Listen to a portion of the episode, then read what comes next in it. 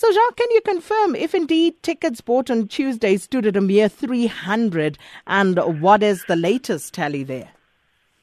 We, um, we've over, overnight jumped to just about 21,000 um, tickets um, sold.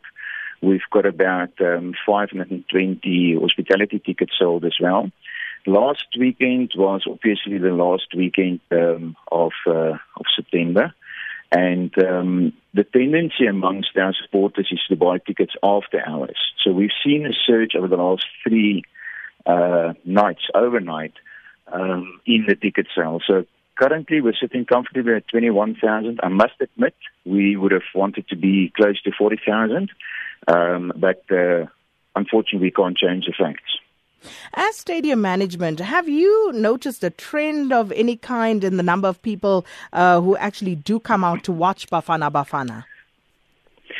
That's uh, that's correct. You know, um, we we didn't have a Bafana Bafana match in the last a half years, um, but uh, through various organisations, the Premier Soccer League, um, together with uh, certain um, professional um, audit firms, have conducted uh, research and history in the past, and um, there's a certain behavioral pattern that um, our fans um, do pick up tickets very late. Um, the only match where we see a difference in the behavior of the of the spectators is with the derby, where tickets sell rather quickly.